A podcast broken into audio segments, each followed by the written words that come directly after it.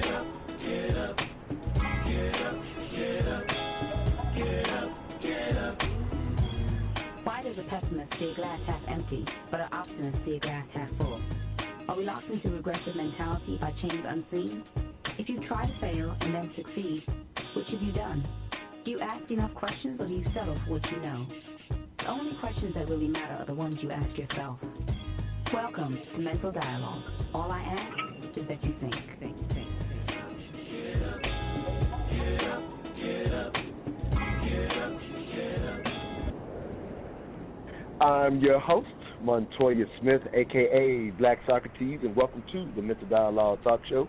We are the return of intelligent radio as we ensure the free flow of opinions and push the envelope on the questions America's afraid to ask in the mainstream media. I am fortunate enough to have returning guest Dr. Katrina Pittman on with me this morning, owner of Paradigm Shift. Thank you, Queen, for being with me for this very important show. As again, we go by the name Mental Dialogue, and ultimately, uh, this is an opportunity to, in a sense, deal with some of the issues that, in a sense, happen in our head, uh, uh, if you will, for this morning's discussion question, which is quarantine. What don't we understand about anxiety and depression? So, thank you, Queen, for being with us. If you will, say hello to the truth seekers out there and give a little more of your uh, background, if you will. Hello, truth seekers, and thank you so much for having me again, Montoya. So I am a private practice psychotherapist. My office is in East Point, and I provide counseling and coaching and consulting, all kind of services. But mental health and mental wellness is my passion. Hey, I love it. Again, glad to have you at a time like this. I can only imagine, uh, in a sense, things may, in a sense, probably would assume are ramped up as we, as again, as we uh, basically called it quarantine. What don't we know or understand about anxiety and depression? And ultimately, uh, that's something that's an ongoing issue anyway. Uh, but I can only imagine what it's been like based on these different guidelines around the country with you know, being you know being allowed to go in and out of the house, and I think people are starting to get adjusted, if you will. Uh, but I'll just ask uh, Queen, since since in a sense, since this thing has happened all of a sudden and big surprise, something that we've never been through in our lifetime, are, are you seeing, if I will, I'll just kind of say more issues when it comes to mental wellness, if you will, even if it's not related to anxiety and depression. Have you seen a, a, a uptick, if you will? And I'm just asking because I just would assume so, but I don't know. Yes, definitely. So that's comforting to know that people are seeking help. But yes, I am seeing a definite increase. Some is directly related and some is not. It's just all the sign of the time. So yes, there is an increase. I say my workload said- probably doubled. Oh wow, wow, wow, with wow! I crisis know, cases, you know, with intense. hmm No, I can, I'm wow, double.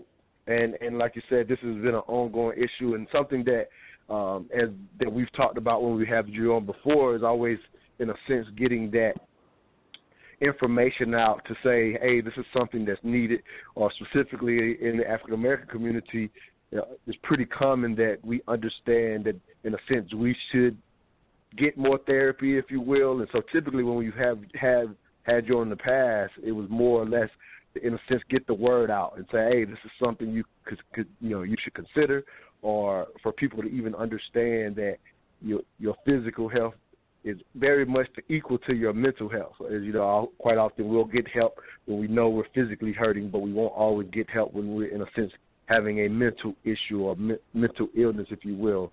And so in the past, it's usually bringing you on to say, "Hey, we need this," and you said yourself.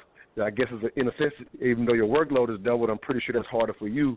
But it's a good thing that people are seeking it out, and so I'm in a sense glad to hear that as well. But you know, for anybody out there listening, I definitely wanted to um, bring this to uh, and do a show at this time. So again, I you know just assume that things were an uptick, and even I can say even when this thing first started, I live alone, and I understood in a sense people's anxiousness when it came to this coming down and what is this? Are we really going to have to shelter in place and all these different things and people taking it serious and not taking it serious? So I definitely see, in my opinion, the anxiety surrounding this whole issue. But as you said, this has been an ongoing issue anyway. So what I'll say, uh, just for everybody out there listening, I hope that this show with Dr. Pittman will be an opportunity, I'll say, a, a myth buster on understanding anxiety and depression. And I'm pretty sure there's other things that can come out of this as well. But on those specifically, uh, it's, it's my belief, and you can tell, let me know, Dr. Pittman, if I'm correct about this.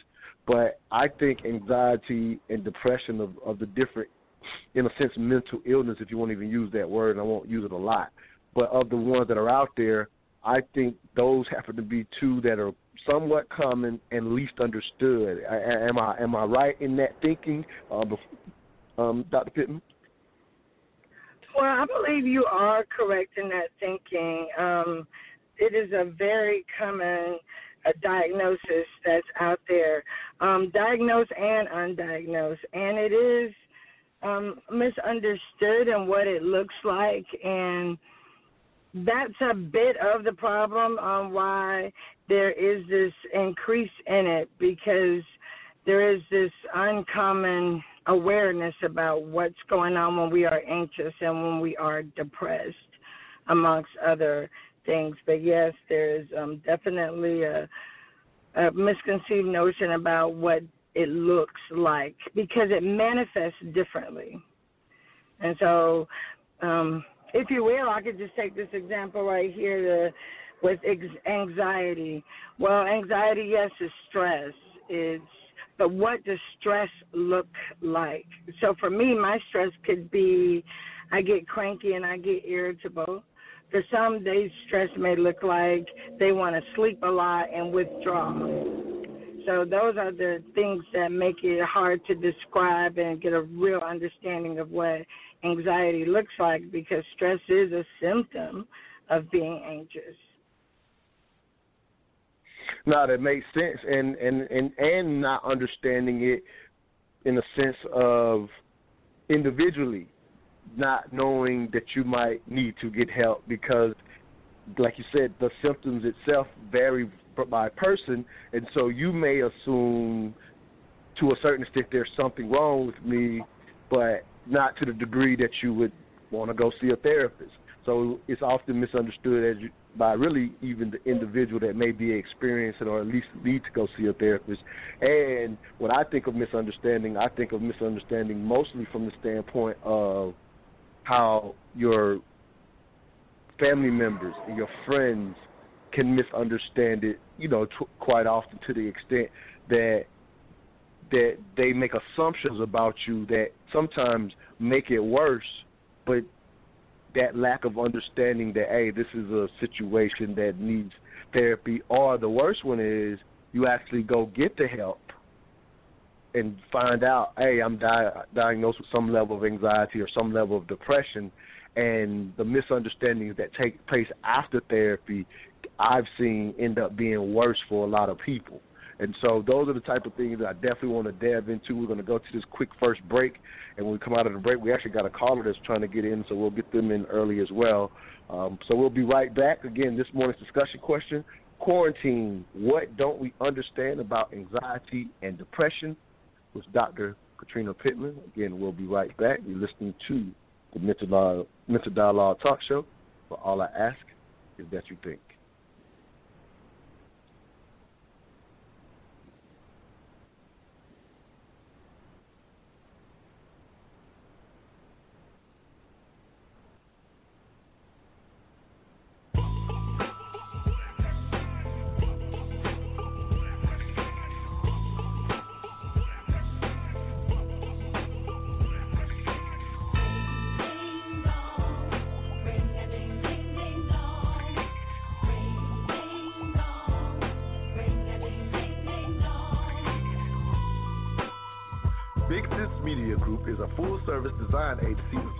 Available to help clients communicate with audiences through visual and digital media. So, what exactly does that mean? You need graphic design? Call Big Sis Media. You need web design? Call Big Sis Media. You need audio or video production? Call Big Sis Media.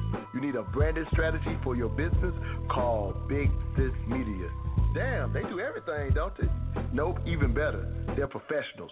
Whatever service you need, they do a consultation, send over a contract with a deadline, and meet that deadline. True one stop shop for all your digital and media needs, all at an affordable price. What's their website and phone number? BigSisMediaGroup.com 404 465 4348. Again, that's BigSisMediaGroup.com. Call them at 404 465 4348.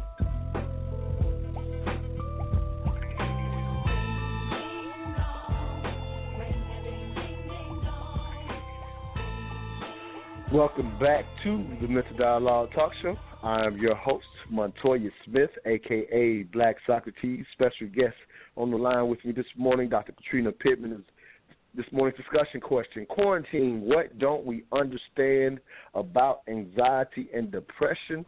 Again, we actually have a caller that's trying to get in early, so we're going to jump in before we jump deep ourselves. Uh, for anybody out there listening, I'll get let get the number out six four six. 787 1691. Again, that's 646 787 1691. You will need to press 1 to let us know you want to speak. Let's go ahead and go to our first caller, Dr. Pittman, before we dive in ourselves. Okay. Area code 817, last three, 691. Give us your name, where you're calling from, and give us your three cents on this morning's discussion question. Man, this is Mickey Dalton out of Arlington, Texas. How you doing, my brother? Hey, what's up, King? I see you trying to get in early. What you got for us? Yeah, man, I was uh, looking forward to this show. So uh, thank you to you and uh, Dr. Pittman. So I got a, a couple, a two-pronged question.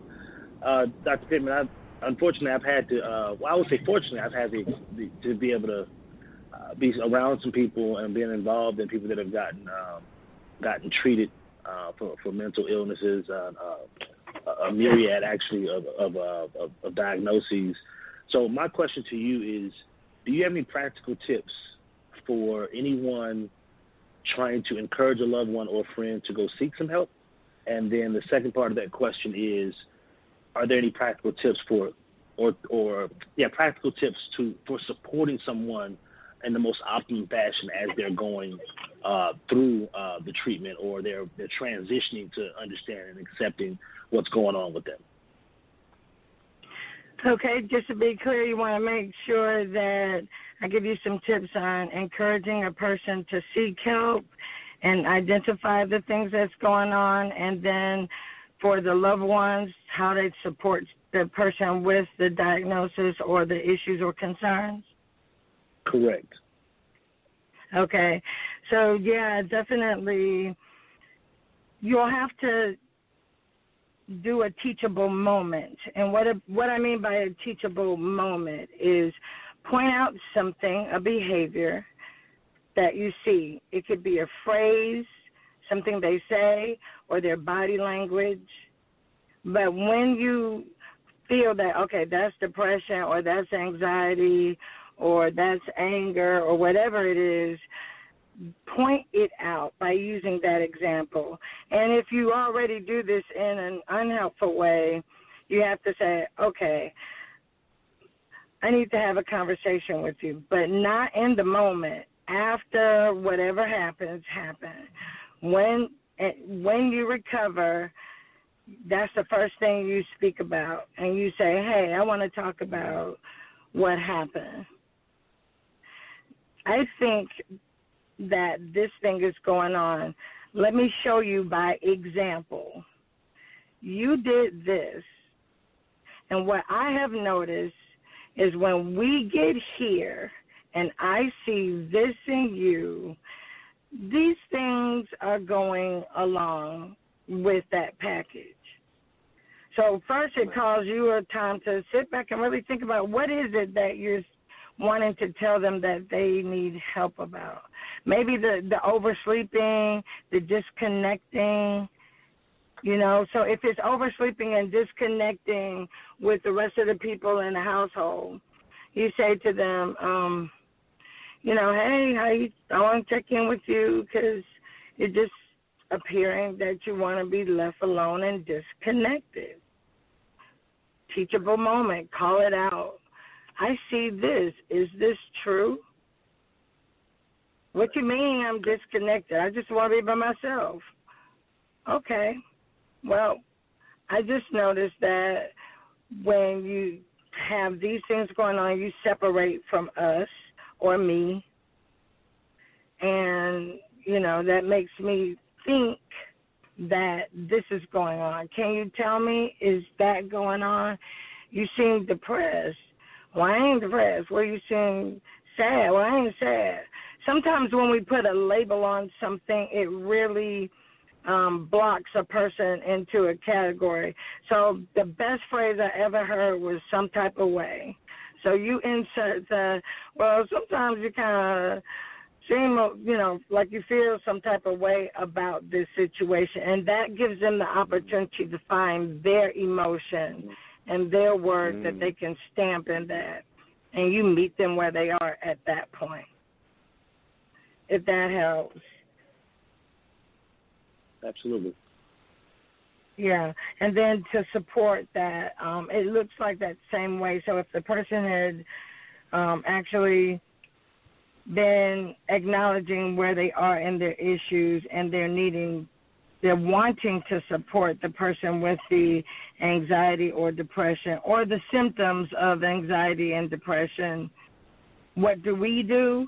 Well, we come in to support by saying, "Hey, you know, have you taken your meds? Hey, have you doing? Are you doing your journaling? Because I know that's one of the steps that really help you to clear your mind and get some things off your back. Hey, you want to go for a walk? Because you know when you exercise, you boost your metabolism, you get your adrenaline flowing, you put some dopamine, happy hormone back into your body, you change your biochemistry. You want to do that? That's how we support them. And then if it is anxiety and depression, we don't just say those things I just listed because that's definitely the stuff we need to support them on.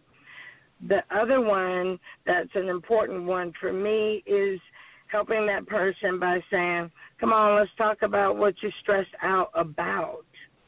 Because we'll say, Hey, go talk to them, go do that, take your med but you want to talk to me because most of it, when you think about some of the root things in anxiety and depression, there is a component of um, loneliness or whatever category of a vocabulary word that you want to use in that. So when someone attends to them and meet them at their need instead of push them away because oh you always sad or oh you just stress out too mm. much. That's when you meet them, then they're like, okay, thank you, and then they unload, and then you push through the process better. You may not always be able to avoid the experience of the anxiousness or the sadness, but the cycle can go through faster. You can push the process to go through faster.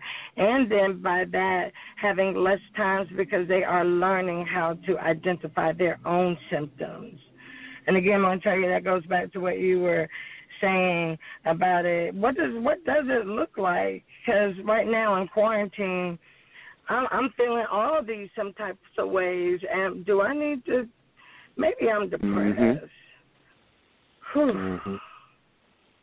I'm stuck, Yeah. I'm paralyzed, and can't get projects done. I can't use time as a factor too much, and then in some cases, oh my goodness, my my things that I have to do in the same hours of the day has multiplied. How in the world am I going to work and take care of the kids with their online learning and all of that? And that creates that level of stress and anxiousness because I still got to work and do my job, and my boss or just my stuff got to get done. All of that becomes what it looks like in the household is, or even on the phone, if you know the people and you're just tapping in to connect, is they're snappy, they're irritable. They may be disconnected, like I said earlier. They may be fixed on their conversation. And if they're doing some of that, that that also talks about what they're anxious about and what Mm, they're depressed about. Right. I'm sorry, my it's just No, no, no. This is just all Yeah. valuable information, Doctor Pittman. No, that's all valuable. And and the thing you just said, I want to, I want people to understand that last one you just said because I think this is an easy miss again, and, and me also having family members who deal with this issue and having to learn this. But the thing you just said, I want people to understand that last one very clearly, and it's kind of the redundant conversation is a is a sign as well, like a redundant. And you might be thinking to yourself, I'm why do they keep talking about it? Because sometimes you will talk you will talk through them with it, and then it's still a conversation later, and maybe a conversation later, and you're not recognizing that this may be uh, one a symptom of, or like Nick asked, for somebody who's already dealing with it, just even being more understanding that they do need to talk about it that much. Sometimes it's something that I had to learn from my own family members, uh, Nikki as well. If you don't mind, can you, I, I'm until I get other callers, because it sounds like this is a very important issue with you. If you're able to stay on, I'll let you stay on and kind of walk through this because it sounds like, you know, obviously with you jumping on this early, this was important to you. So I'll keep you on as long as you're able to stay on, and you know, until we get another caller, if you will, just to get, let you know that. So any response or anything else you want to ask Dr. Pittman, go ahead, King. Uh, thank you for calling in. Oh no, my- my pleasure. No, I think she she covered a a, a, a nice uh, cross section of things that I think were pertinent, and and more of it was to kind of re- reinforce some of the things that I've learned and just kind of intuitively stumbled upon, uh, but hoping to get maybe an additional pearl uh, out of it. And some of the phraseology that she used, I think, was really was really helpful. But it's um, I, I would just say this, just as someone who was completely ignorant about um, mental illness in, in any form, quite honestly, outside of you know uh, the stereotypes that that was associated with Right. it. It was just a huge paradigm shift for me to, and humbling to to have it hit so close to home and say, wow, this is real, and how how insensitive and how rude of me to to be so short sighted and thinking that you know uh, that crazy people are crazy and it's just this this certain type of person, and it's not even about that. It is about chemical imbalance. It is about uh, uh, life experiences. A lot of a lot of things can can come from a person's childhood, just basic psychology and Freudian type things. So I've learned a lot, and um, but again, I was hoping to kind of jump start it with some of those questions that had I known some of the things that she said earlier on, maybe I could have been more effective as a support system um, and and just being more knowledgeable in general. So um, hopefully, if I think one of my biggest concerns out of this, and hopefully clear, we clear it up, is that people walk away from here saying, "Wait, maybe I need to educate myself more. Maybe I've been short-sighted. Maybe I don't know as much as I thought I knew about this because there is a lot, and it can present um, at, at, at any age and in all types of people. Is what I've learned. So no one's really immune from it. And the last thing Right, you just but, said is uh, absolutely walk- critical. Is why. It, I'm sorry. Go ahead, Dr. Pittman. No, please go ahead, Queen. Yeah, I definitely wanted to meet him with uh, resolve. So if I didn't quite hit on it, I'm I'm definitely ready to explain something or say something else. Is there something you can say specifically that if I'm not giving if you're not hearing what you're wanting, can you rephrase it for me? Oh no, no, you. Well, let me say this, let me say this, is what Dr. I'm Let me say this real quick. I got to make it. Hold on one second. Um, I think you may have Okay. misheard. He actually appreciated most of what you had to say, and it, it was very critical. So he was just saying, picking up that pearl, like even that phrase you said. Um, Oh, wow. say, say it again, if you will. I think, yeah, I mean, I, you know, I'll go ahead it, but I'm, I'm pretty sure. I think she just may have misunderstood that you absolutely appreciated everything she said, and I was saying, I want to actually say the last thing that that you just said is why we're doing the show. That that people do walk away with more, eh, eh, you know, more information to maybe expire to learn as well. But I'm sorry. Go ahead, um, Nikki. Yeah, jump back in. I'm sorry about that. But no, no. I mean, no. I just want to clarify. No, she she crushed it. She she crushed it. I think she. You Oh, know, you. um, yeah, you you cut you touched on so many things I think could easily fill a two-hour show if we delved into each one of them. Um, but no, my my heart is just full of, of gratitude. And when I saw the topic come across the feed, I'm like, you know, and I have some things going on this morning, but I kind of moved some things around and said, I'm I'm listening and I wanna I wanna see what else I can learn from this and if I could contribute to someone uh, to someone else getting better or being more proactive or being a better support system. I've lived through that over the last couple of years myself, and um, and it just it's just been eye opening.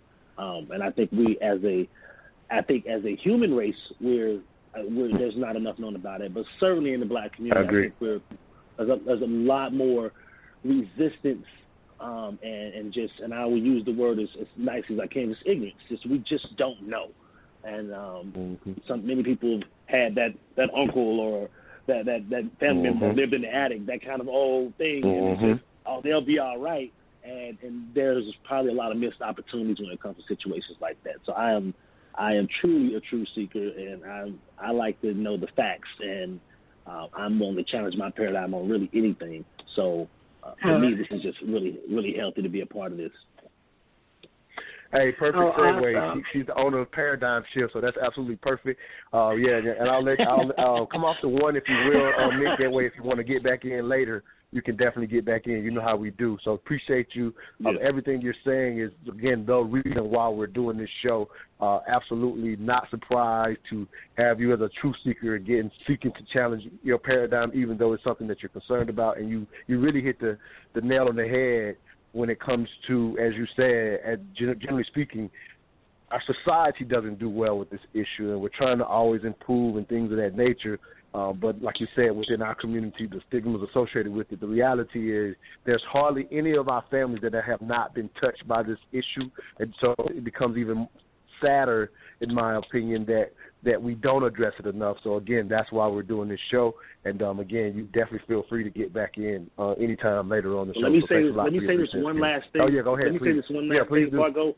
I I have I am of the mindset now, and this is kind of a challenge to whomever's listening, because we talked about hey helping someone else identify uh, or supporting them or hey, maybe I have it. It's the it's the the reality that if we're honest with ourselves, every one of us could benefit from some form of counseling at the very least. There are things that we Yeah. need to purge mentally and emotionally. And I, um, from a person that grew up thinking, oh, we, you know, black people don't get counseling. You know, we go to barbershops, like Kevin Hart said.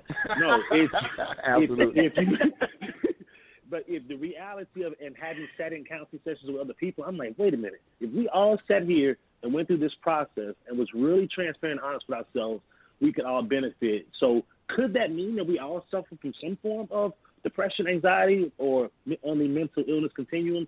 So that's kind of a, a, a rhetorical question for people to ponder upon. But I am of the mindset, as of what I've learned, that we could all benefit from some from some form of counseling and interacting with a professional. So that's my that's my three cents. Hey, I'll, I'll get off. Nah, thank you so much. That was excellent, um, excellent, and I, I wholeheartedly agree. It's funny. I'll say this before I let you go, just because it is hitting home what you just said. Literally, um, Latrice, um, Latrice Ross, who may get a chance to come on later. She's usually typically my co-host. She just so happened. I- it- This is I'm just telling you this because it just hit what you just said. Just hit home.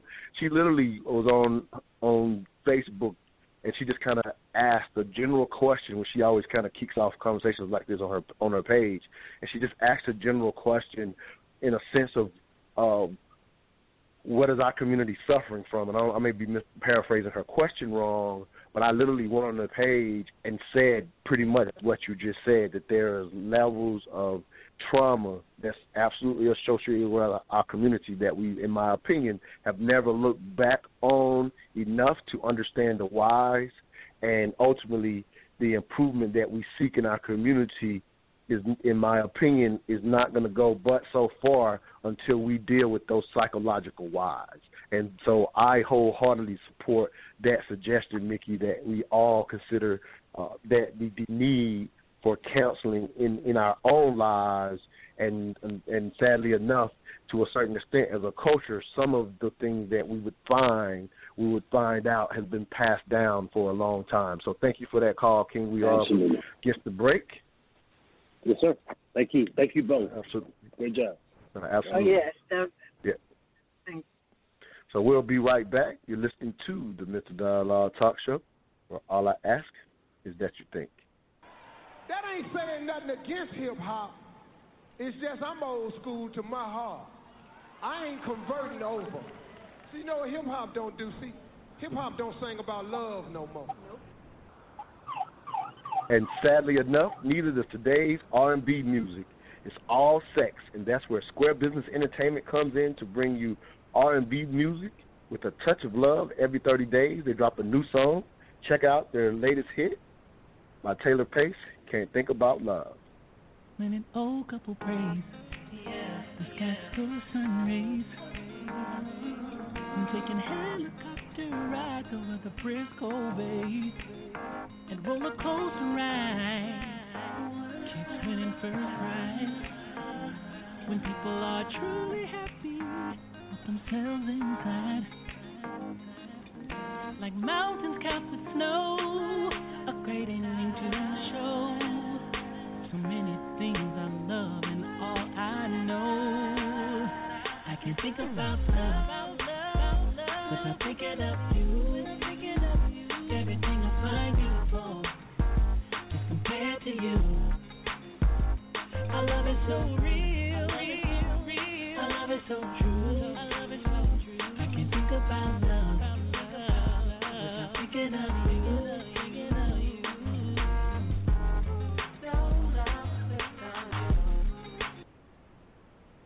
Welcome back to the Mental Dialogue Talk Show. I'm your host, Montoya Smith, aka Black Socrates. Again, that's Square Business Entertainment bringing you the hit by Taylor Pace. Can't think about love. Find them on all streaming forms of music: Spotify, Tidal, Apple Music, Pandora, and Google Play. So glad to have Square Business Entertainment support for this show. Quarantine, what don't we understand about anxiety and depression? Special guest, Dr. Katrina Pittman. So, what I want to do for anybody out there listening, if you want to get in on the show, you do have to press 1. If you're online and want to get in, the number is 646 787 1691. Again, you will need to press 1 to let us know you want to get back in. So, the one place I want to start was just kind of peeling this thing back with what I would say is maybe some myths and just kind of get your thoughts on, at least this is something I found, that there was, in a sense, specific myths that are quite often associated with um, anxiety and depression, if you will, uh, Dr. Pittman. So, for example, uh, let's see here. Let me find this thing again. So, for example, that depression is not a real illness. Like that's sometimes the approach that, in a sense, society thinks it's not a it's not a real illness uh, any thoughts on depression being an illness and maybe explaining it in a way that so that people understand that that that it is an illness versus someone in a sense just emotionally being sad, if you will. If you could make that distinction, I think it could help people out. Okay, so yes, um, I think we all experience the symptoms of depression when we want to categorize it and classify it as an illness, it's to the degree and the intensity, the duration, that routine of a schedule. And if it dominates the quality of life, um, the, if it becomes if it becomes a thing that the lifestyle shifts around, then that's when it becomes a level where we would call it a diagnosis at that point. Um, so it's the it's the extent to we all will have phases of sadness and feel depressed. It's nothing wrong. You can feel depressed without having the diagnosis of depression. People are Mm-hmm. so reluctant to acknowledge their emotion because depression means I'm I got depression and I'm going to be forever diagnosed with depression. It's not a diagnosis that you have to carry the rest of your life if you manage it well to adapt to where it no longer dominates your lifestyle. So you can have it by history and you will monitor yourself to make sure you don't go to the degree of walking in that diagnosis again where it's dominating your lifestyle instead of you controlling and managing it. But there may be this myth about it's not real because sometimes we want things to just not be. Just to accept that I have depression or anxiety may be a hard pill for me to swallow based on our cultural experiences. And nothing wrong with me. I'm just, and sometimes that's um, a, a blindness or ignorance, if you will, because it's it's not a denial to the total degree because sometimes they don't don't know what the symptoms of it looks like themselves. Then that goes back to what you were saying. Uh, per, yeah, matter of fact, how about again? We t- in a sense, you said you've seen your work double during this social distancing aspect that we're going through right now. So, how how does someone even recognize that? You know, maybe I maybe I should go see a doctor Pittman in the sense of you know maybe again people are experiencing a lot more issues or anxiousness with this quarantining, if you will, right? And so since people are experiencing, again, how does someone on their own decide, hey, this is this may be may be in a situation where I need to help. Like how how do I, for like myself, for example, how do I identify that I might need to see a counselor in reference to is my sadness becoming more than just I'm sad for a phase, if you will. Right. So how do I recognize it in myself? I recognize it by um I recognize it by how how often am I feeling this way? Why am I feeling this way? And that way, I mean, we, when, okay, so if it's almost like how does somebody know that they're sad and they're depressed? Because one, and I'm not trying to be smart about it, but you feel it. You emotionally, mm-hmm. biochemically feel it. The weight, your thoughts, whatever they're focused on, they're probably mirroring that emotion. So if I'm thinking sad stuff, I'm going to emotionally feel sad. If I stay continuously thinking that sad stuff, my body chemistry is also changing because that emotion makes me feel sad. That's what sad feels like. I can be that way for so long. It's my normal. And so it could be situational, then it becomes biochemically something that I'm having to deal with as well. Um, and I'm sorry, I think I digressed from your question to answer that. No, no, that's exactly where I know what you're Okay. saying is absolutely what I'm asking, and you're you're you're hitting because I'm I'm listening kind of like what Mickey said in the, in the, the last caller was saying I- I'm learning along the way because and I definitely want the person who's experiencing it to hear exactly what you're saying because maybe I learned that I do need to at least at least come see you if that makes sense because because again like you like in the idea of you saying that that I that this is my normal. Some I'm pretty sure there are plenty of people who since it's become their normal, then they've decided not to get help because that's just normal for them. Like and they don't understand that they might need to see someone like you to deal with it in a better way. So now you're absolutely answering pretty much you know what I'm asking again for people to assume that it's not a real illness. It goes to to both ways. In a sense, people are looking Yeah. at others who who, who feel that way, but even us as individuals. And let me say this real quick too, as well. Even in the experience, and here's a, a kind of a segue to where I was going to go next, and I think this is perfect where we're at. is the idea of okay, even if you're aware that maybe I'm experiencing experiencing something and the idea that maybe I should get counseling and things of that nature, there's also the stigma and fear of, for example, antidepressants.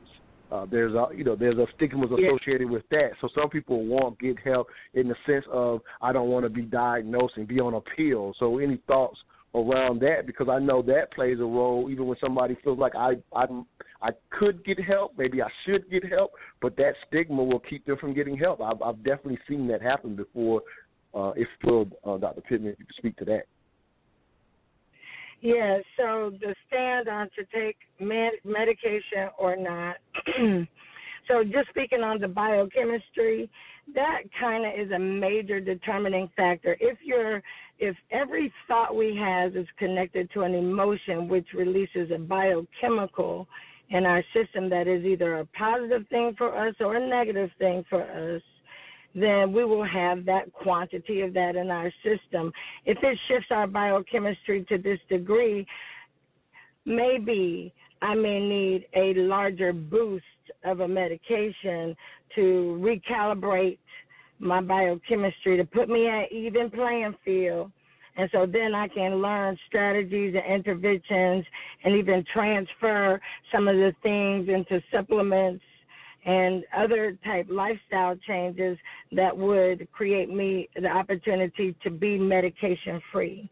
But it depends on how long have you been dealing with this.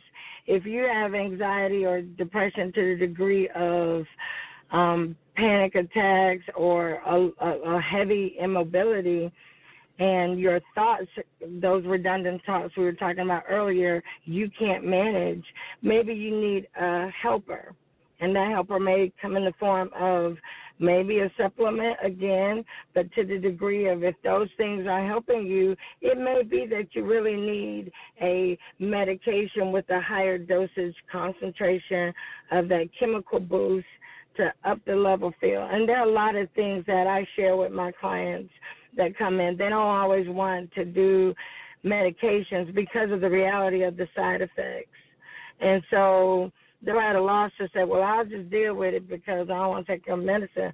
Well, change your diet. Well, increase your mm. exercise.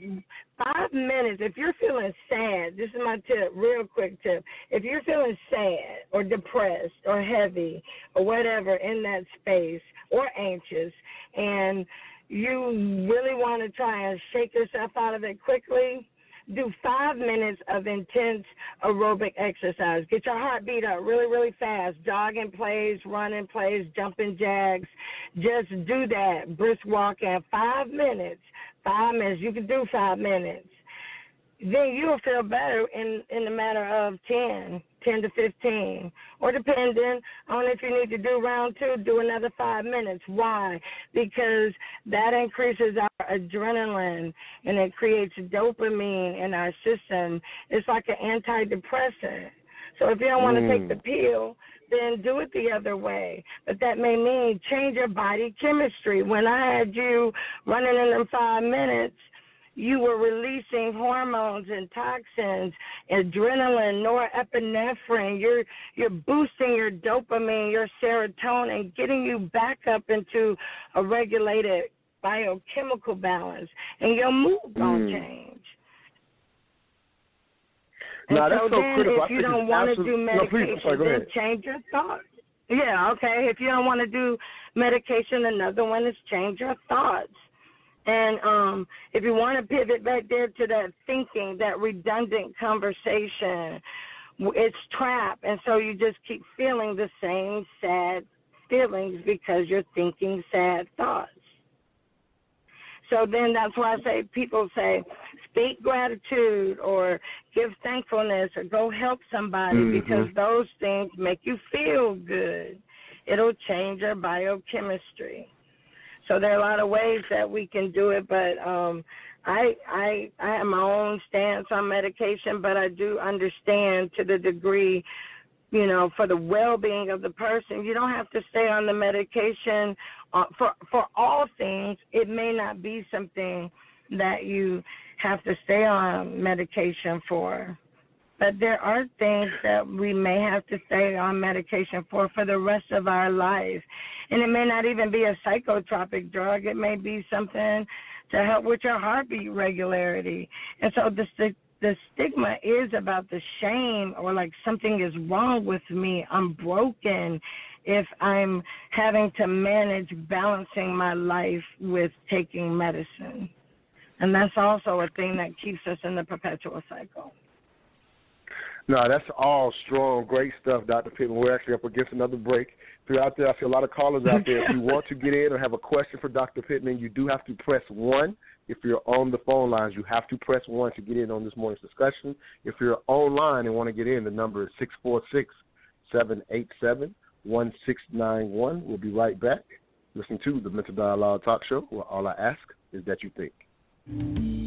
My name is Montoya Smith, aka Black Socrates. I am the owner and facilitator of the Mental Dialogue Community Support Group, focused on practical solutions and the collective thinking of the black community. We do that one of two ways. Every third Friday, 7 p.m. at Urban Grind, or Saturday mornings, the Mental Dialogue Talk Show, 10 a.m. to 12 p.m. Eastern Standard Time. Contact us at mentaldialogue.com or on Facebook at Mental Dialogue. All I ask is that you think. Babe, where did you get that hat and t-shirt? I like that. Oh, I got this at moneymotivation.com. It's fresh, right? Yes, and I love the message on it too. You are the hustle, huh? That's what the shirt says. I am the hustle. They embody the entrepreneurial spirit, and what I like the most, it's more than a brand, it's a lifestyle for those who want to put in the work and expect to have the finer things in life. I also follow them on Instagram. Check this post out. If you believe money is the root of all evil, you're using it wrong? Or how about this one? Excuses made zero dollars an hour. I like those. What's their IG? At moneymotivation.co. But do they have any ladies' gear? Yes, you're going to love the clothing line they got for the ladies. Matter of fact, pull up their website, moneymotivation.com, and I'm going to get you a few things so we can both look like money. Everywhere I go, go, and everywhere I be, be, I don't even talk, talk, they still know it's me. Cause I look like money, smell like money. Welcome back to the Mental Dialogue Talk Show. Again, I'm your host, Montoya Smith, aka Black Socrates. Shout out to MoneyMotivation.com. Definitely go check out their site. Check out we are bringing a new podcast to the platform. We just had one last week, episode three of Money Motivation Podcast. For you high achievers out there that are looking to be in business and the finance game, highly recommend that you find the Money Motivation Podcast, also offered on the Mental Dialogue platform. If you like what we're doing on radio as an individual, please go to mentaldialogue.com and become a supporter of our show.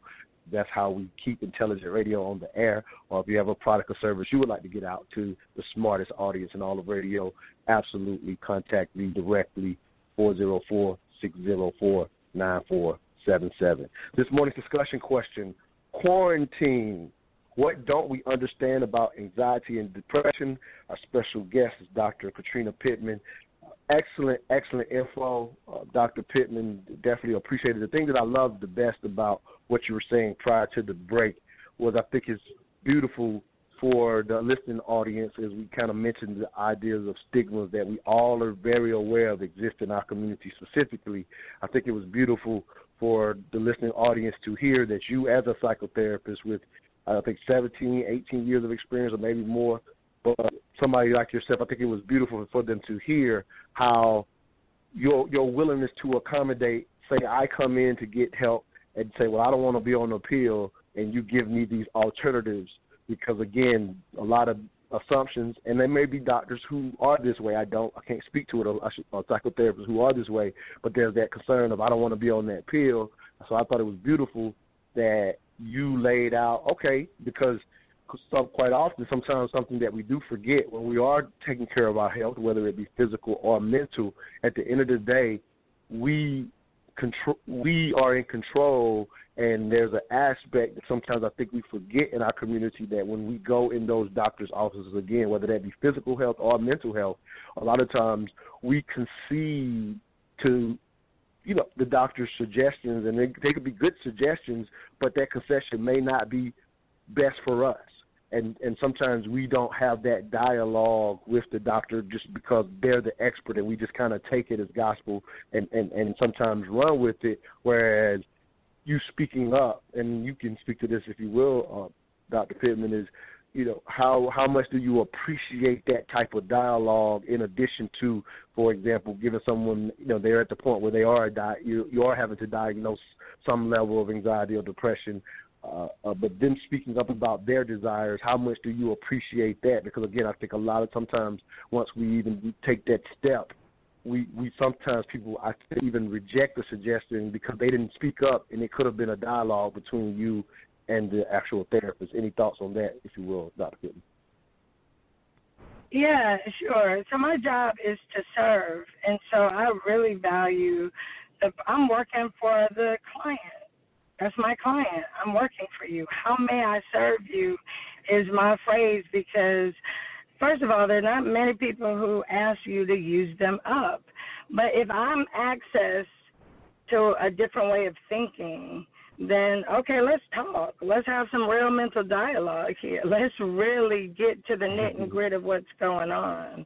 And then there's more than one way to get to your goal. So if the end game goal is peace and harmony, the feelings of abundance and family, balance in your life, then if you need to take a medication to do that or not, by all means, uh, anything necessary, get to where you are enjoying life, a well balanced life.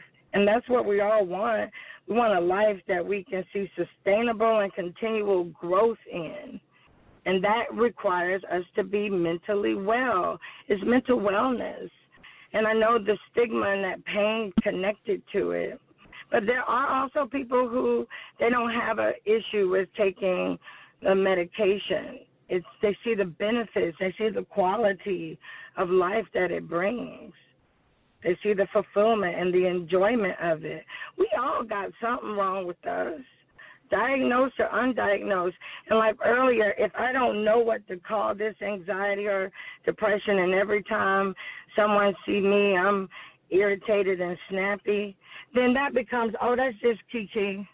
You know, she always like that which is our Uncle Ray Ray from that generation mm-hmm. before.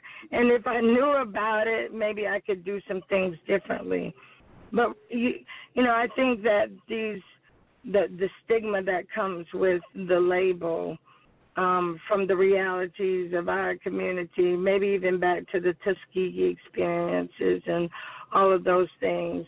Uh, it violated our trust, and so when it comes to somebody outside staring at us saying something is wrong with us, we have to stand, you know, like we're defending ourselves. So that we, so it's mm-hmm. a defense mechanism that we're putting up.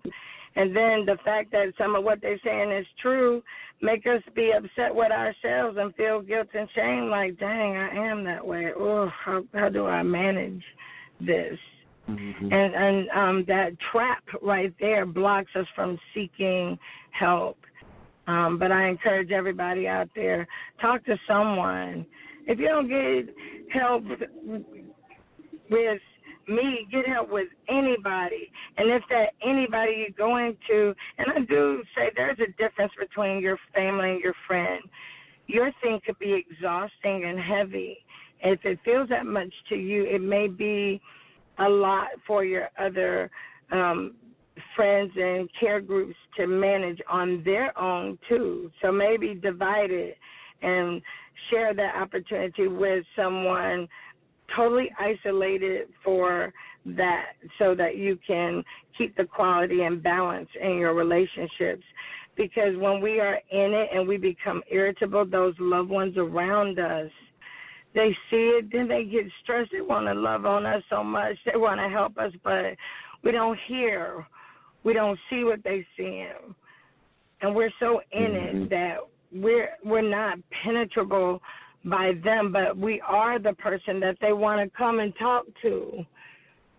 And mm. when we want to be there for them, but it feels like, oh, they just need somebody somebody better than me that could tell them something different or maybe if I didn't fit all of these roles in their life and somebody that don't know all of their stuff or some of their stuff um maybe they can maybe they'll hear it if they say it.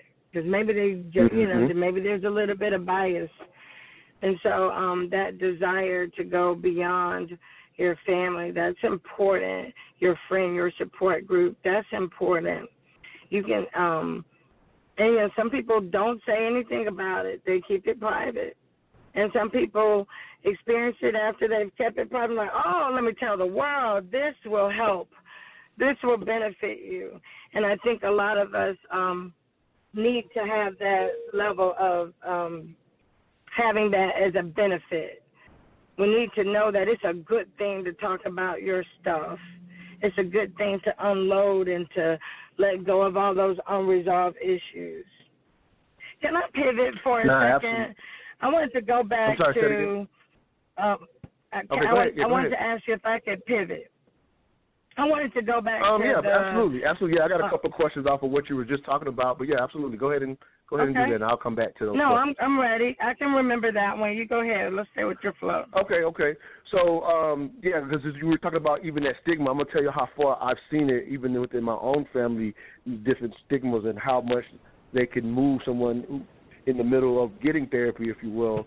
Uh, I had a situation where the when talking about the um, the medicine again, for example, where the concept was this particular medicine probably had some maybe some addictive uh, side effects, if you will, and so the concern became that I'm getting addicted to this medicine, and so the person privately stopped taking the medicine out of concern, and basically, basically the way that the way that in a sense their their mind worked at the time, it, it almost became a paranoia about the pills themselves to the extent that stopped taking them to the extent of having, an, in a sense, a, a mental health episode, if you will.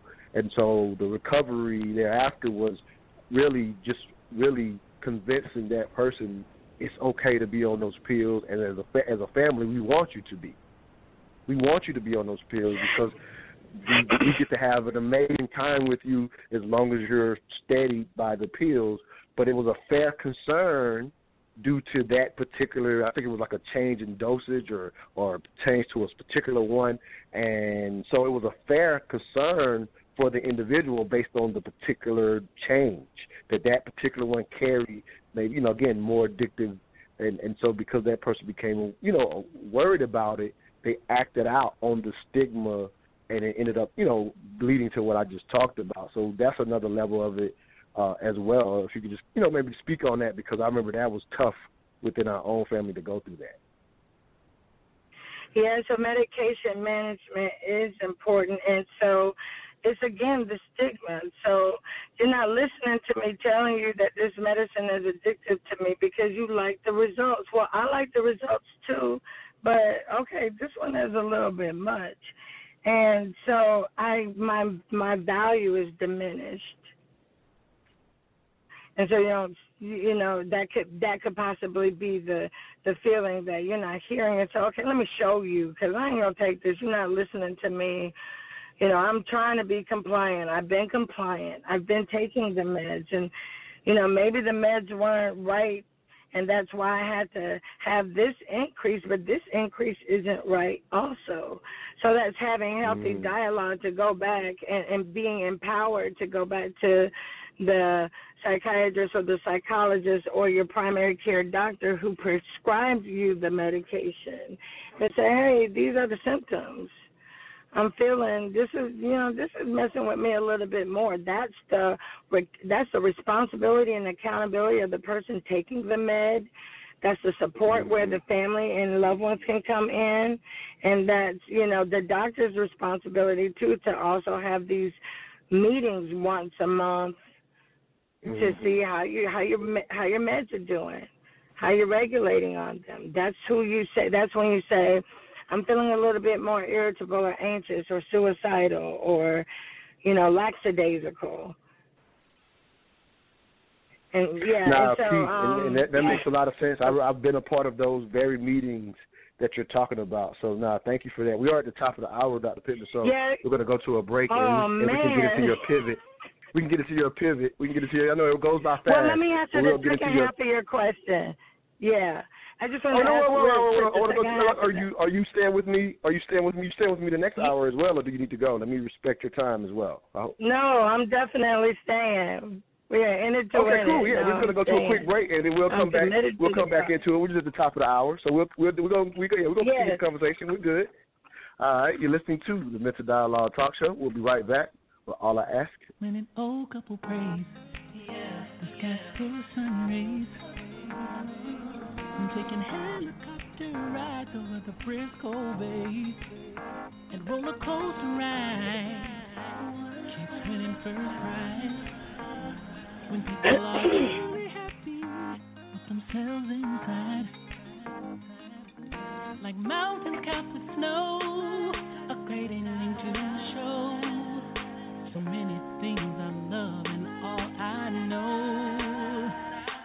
think about love without thinking of you. Everything I find beautiful is compared to you. I love it so real. I love it so true.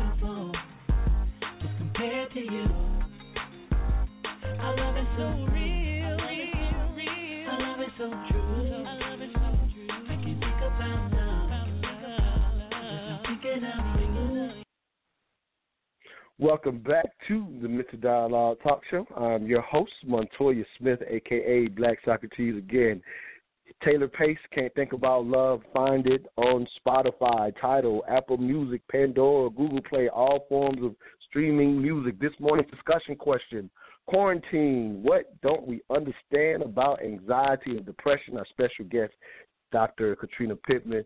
And yes, the other, other quick part, and then we'll definitely do your pivot, uh, Dr. Pittman, was uh, it was just something you were saying that reminded me and reminded me of a couple things. Something that our caller Nikki had said in the first hour. And anybody out there on the phone line, if you want to get in, you do have to press one to let us know you want to speak this morning. Definitely a lot of callers out there. If you're just enjoying listening, no problem. If you're wanting to talk, you do have to press one on your dial to get in this morning.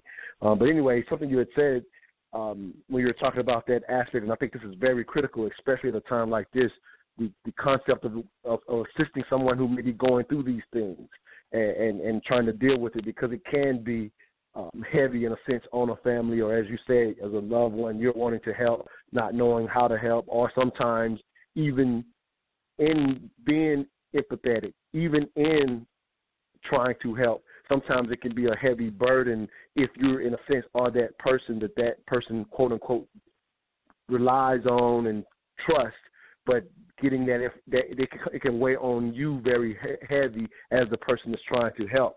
And so I remember when I was young, I had a again stigma I had about it. I used to always say to people, I used to, in a sense, in a silly way, say this, but I think this aspect of go maybe even finding someone else to go to, uh, you know, it, it applies. I used to, I used to silly, had a silly thought where I to say, people don't need to go to therapy because again, running with the stigma, people don't go, need to go to therapy. They just need to call somebody they don't know and talk to them on the phone, and they'll be just fine. Like I used to say that as a young kid, buying into the stigmas of therapy.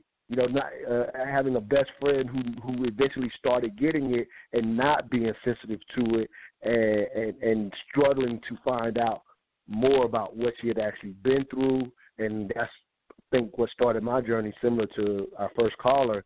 It started my journey of being more empathetic to it. But initially, I had that stigma. Just talk to somebody you, that you don't know. So it just made me think of that when you were saying that maybe sometimes you need to move it even away from those who who are dealing with it the most because it can become a burden on them. So that was just a thought that I had. If you want to pivot, please do, um, Dr. Pittman. Oh, I'm sorry. We bring you back live. Sorry about that, Dr. Pittman. Hold on one second. Yes, I also. Oh, we got you live. Sorry about that. We can hear you now. Go ahead, Dr. Pittman. Sorry about that.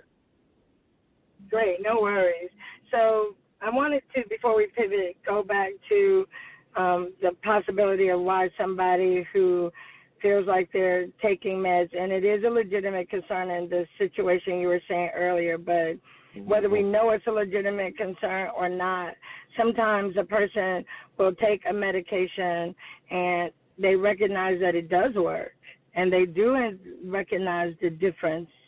And with that, again, is where are they in their own acceptance of it? And if they're mm-hmm. stuck in a place where the labels are not accepted even by them, it creates more of the shame mm-hmm. and guilt and feelings of inadequacy and ineptness. So even though this medicine works, then it becomes mm-hmm. also I feel better because it does work. And um when I get to a place where I feel better and it's been working for so long, maybe even so many years, that I say, okay, I got this. I got this now. And I choose to get off because I think I can manage it. Because I, you know, I think I can manage it, but um I don't think because I don't think I need the medication. I think maybe I'm in a place where I can transfer over into my lifestyle changes. And then um, unbeknownst to me, the cycle will trip again because I will fall back into an episode where mm. maybe that's where then my biochemical imbalance of it makes it become that's why I have this um, diagnosis. But I um and so then I wanted to go back. I want to say this right quick right now. You don't have to have a label on it. Let's just address the symptoms. Let's just address right. what's going on in your everyday right. life. You will know because you will see what it looks like. You will be able to hear what it looks like. You will know that. And then let's come and talk about, hey, this was going on in my life. And so we don't have to be so stuck on a label that we don't improve the quality of our everyday life. And so I wanted to pivot back to what we were talking that first hour about with um, one of the symptoms in this place right now in COVID 19, as well mm-hmm. as in just in general with what it looks like to the person experiencing symptoms of depression or anxiety. Um, one of those things is that redundant conversation. And that redundant conversation like you were we were talking earlier, we'll have a conversation, they'll talk about it, then they'll call back and we still talking about it mm-hmm. and yeah, mm-hmm. we're still talking about it. Well, at the root of it, why do they do that? Because they're processing. It's that Mm-hmm. important. It's that great to them that the, mm-hmm. they keep talking about it because they haven't completely processed through it. Why haven't they processed through it? Why? Because it could be so much. The pain could be so great. Mm-hmm. It could just be so continuously that they feel trapped and swamped. And then that becomes those unresolved issues. That's what's there the pain, the unresolved issues. So, like in this household with COVID 19, um, people living with people in the house. I told you how many times I don't like doing that, or I told you how many times to get this here. And so, well, every time I do this, you always say I'm this. So those here we now we're in the trap situation where we hear the mm-hmm. cycle of a redundant conversation.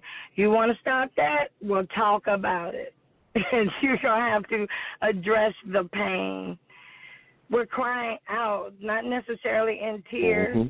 but and and pain and what I need. And your body will find a way to cry until it's healed. And so, if it's through my redundant conversation or literal tears down my face, until I feel better, I'm going to be looping in a cycle. And feeling better looks like helping me process through it. So you want you don't want to hear this Mm-hmm. no more. Get to the next grit.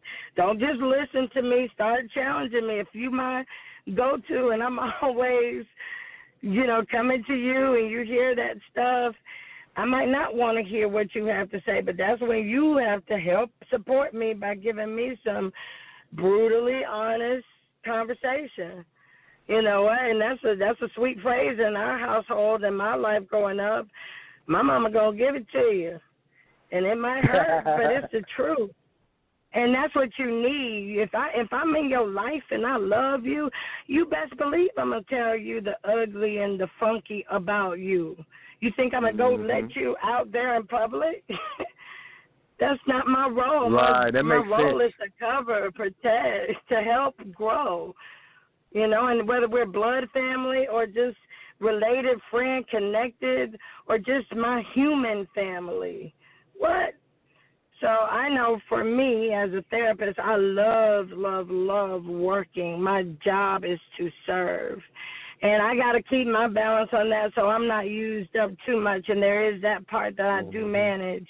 But if if you have the opportunity to be in around somebody that you know if they enhance their life in any type of way, not your way, but if they made some tweaks that they would find their rhythm and like their life and enjoy life better, why you gonna not tell them with the English language there? But why wouldn't you say something?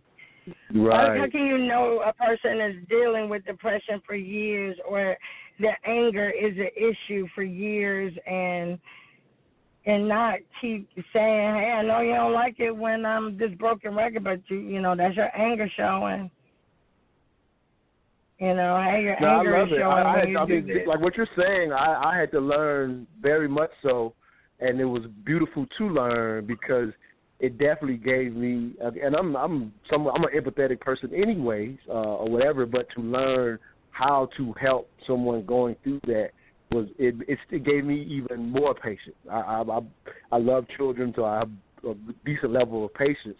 Uh, but it, it can be being very honest. It can be very hard when the, it is close to home and it's and it's a daily situation because managing, especially if there's you know certain levels of of this situ you know anxiety or depression to the degree that it becomes a daily thing to manage and it, and it is that Yeah. and, and again it can weigh on you even though you love this person and you can start feeling like I'm I'm tired of this but it made me Yes. not do that and do exactly what you said. You, you maybe have to listen to it three times before you offer that pushback.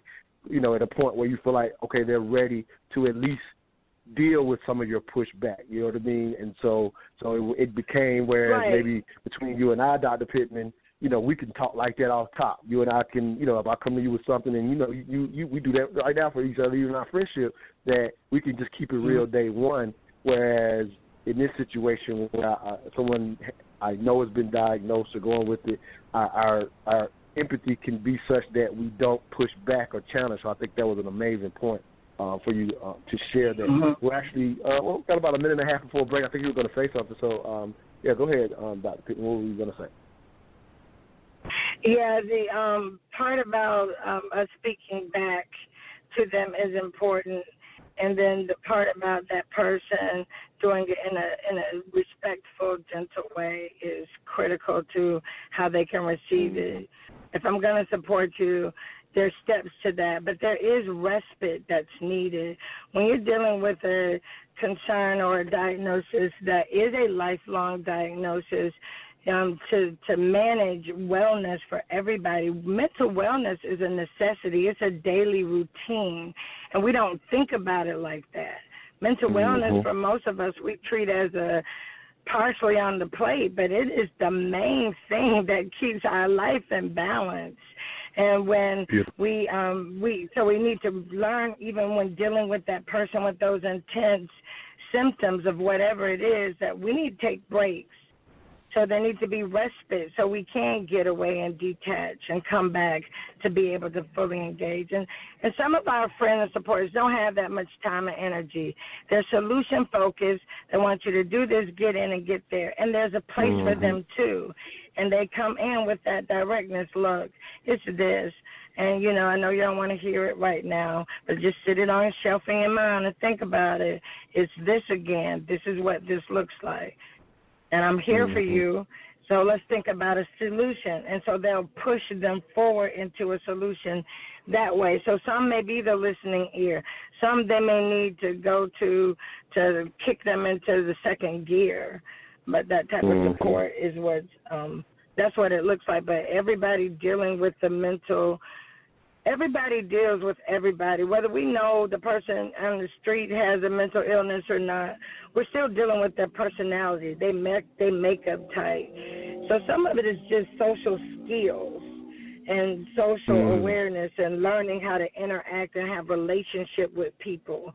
And then it's about not um it's about the balance of when you're dealing with someone with the diagnosis, how everybody needs to be able to have space and respite. Respite is an escape, a, a, a rescue center, if you will. Short term respite. No, makes sense. Get away from it. Yeah. Nah, it makes sense. We're actually Yeah. up against the break. When I come back from the break, I would like to dig into again. We got a lot of callers out there. If you're trying to get in, you do have to press one. I hope y'all are hearing me.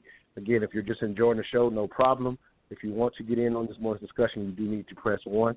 We'll be right back. You're listening to the Mental Dialogue Talk Show, where all I ask is that you think. Big Sis Media Group is a full service design agency with tools available to help clients communicate with audiences through visual and digital media. So, what exactly does that mean? You need graphic design? Call Big Sis Media. You need web design? Call Big Sis Media. You need audio or video production? Call Big Sis Media. You need a branded strategy for your business? Call Big Sis Media. Damn, they do everything, don't they? Nope, even better. They're professionals. Whatever service you need, they do a consultation, send over a contract with a deadline, and meet that deadline. A true one stop shop for all your digital and media needs, all at an affordable price. What's their website and phone number? BigSisMediaGroup.com 404 465 4348. Again, that's BigSisMediaGroup.com. Call them at 404 465 4348.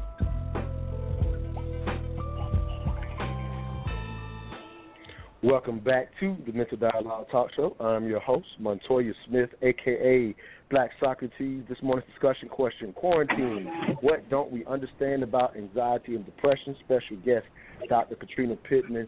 If you will, Queen, I wanted to dig into anxiety specifically uh, uh, from the standpoint of, again, thinking that it's not understood and knowing that as this pandemic got to where we're at now, there was a lot of anxiousness that was surrounding it.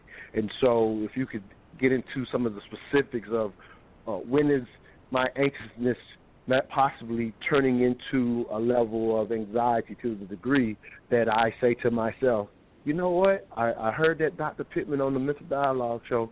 I, I, I think I'm anxious to the point of I need to call her. What, what does that What does that possibly look like, um, if you if you will? Yeah, it's as simple as um, uh, reaching out. And that process, I say, is simple as literally picking up the phone. There's a lot that happens when we get into that place of saying, okay, I'm going to step outside of my solutions and seek someone else's professional help.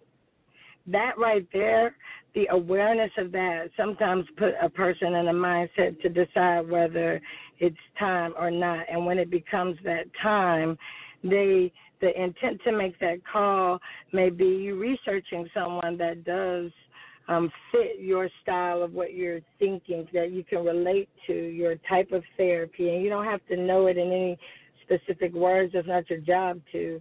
you just want to make a call, and um, so you, you just pick up the phone, you dial that number, or you go on that website and you send that email making a request for an appointment.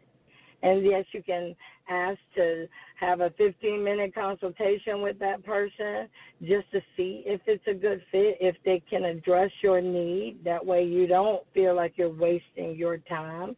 And then after that conversation, you can choose to make an appointment or tell the person, well, I'm looking around right now.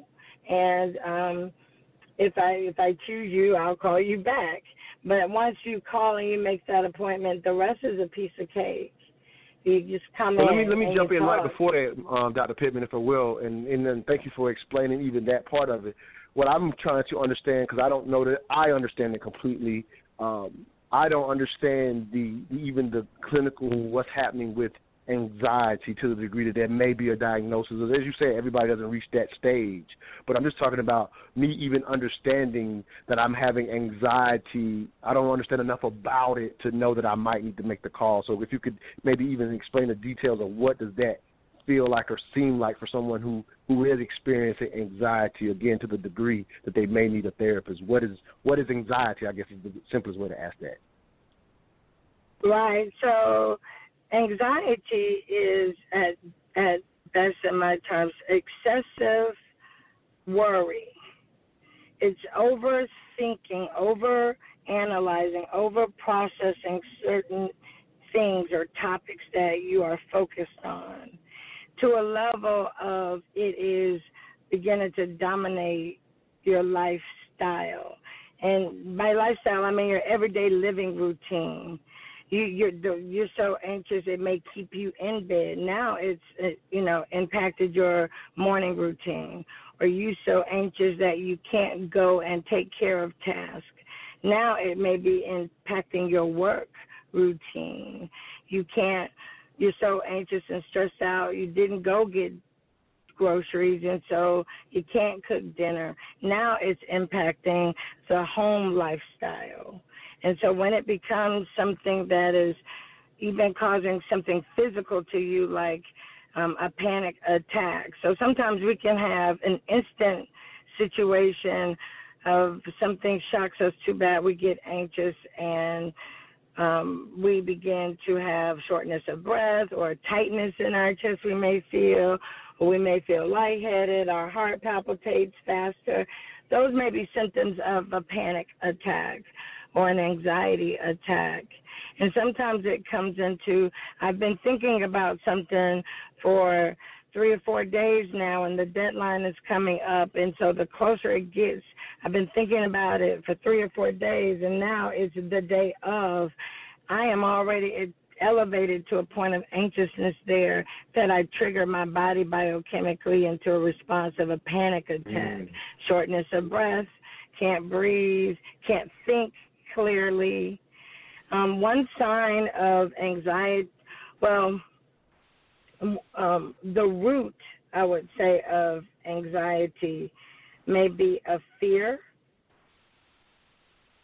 Fear is the root of anxiety because you are thinking or challenged with something that you have not found a solution to. And you Mm. are trying to manage that thing, and the things that you may be trying are not working. And because that does not work, it is becoming to feel hopeless. We begin to worry. We begin to stress to find more solutions and more options. And that keeps us fixated on our lack instead of what we do have. And so all of that again changes our biochemistry. And then we start living in the state of anxiousness and stress and duress. Mm. And some of the stress is good, but it, it becomes to where it is ineffective and debilitating and paralyzing. Um, No, it makes again, sense. So, like, what? Yeah. So, for I'm sorry. Go ahead. I'm sorry. no, I was just So- going to ask. Um, go ahead, please. Yeah, to, and one of one of the steps. So, for example, as we again as we're experiencing this social distancing and hoping to get out of the house, and and then when I say getting out of the house, you know, for the most part, you, you definitely should be going outside exercising. But I'm just talking about as we hopefully return to some level of normalcy, uh, if you will. But for right now, as you said, you've had double the, the request for people to see you right now. So, what type of techniques for anxiety specifically are you suggesting to some people who may be experiencing it again, not to the level of a biochemical change, but enough to get help with a therapist? So, what type of things would you suggest for somebody who hasn't had an opportunity to see see someone like yourself? What what do you suggest to people as they're experiencing this level of anxiousness, if you will? Yeah, so one, recognize what's going on sometimes we stay in this level of denial and not really dealing with the issue. We just keep pushing it to the back of our head. We keep avoiding the thing that is concerning us. So, one, engage in what is the actual target issue that's stressing you out. You really can't pinpoint it. And if you don't know how, maybe the first step is Okay, when you feel that way, sit back and think for a moment. Okay, why am I feeling this way? What have I been thinking about lately? That's your cue. Go to what have I been thinking about lately? And it may be because we ain't got no money coming in, we don't qualify for all of these supplements and benefits, and now there's a lift, and you know, I'm stuck in this house and I'm dealing with somebody who's like this and all of this going on and this. Okay, so all of that may, well, how does that stuff make me feel? It made me feel irritated, mad, and negative. And that body chemistry, those emotions, those thoughts, those feelings release that hormone. So then my physical body responds to that.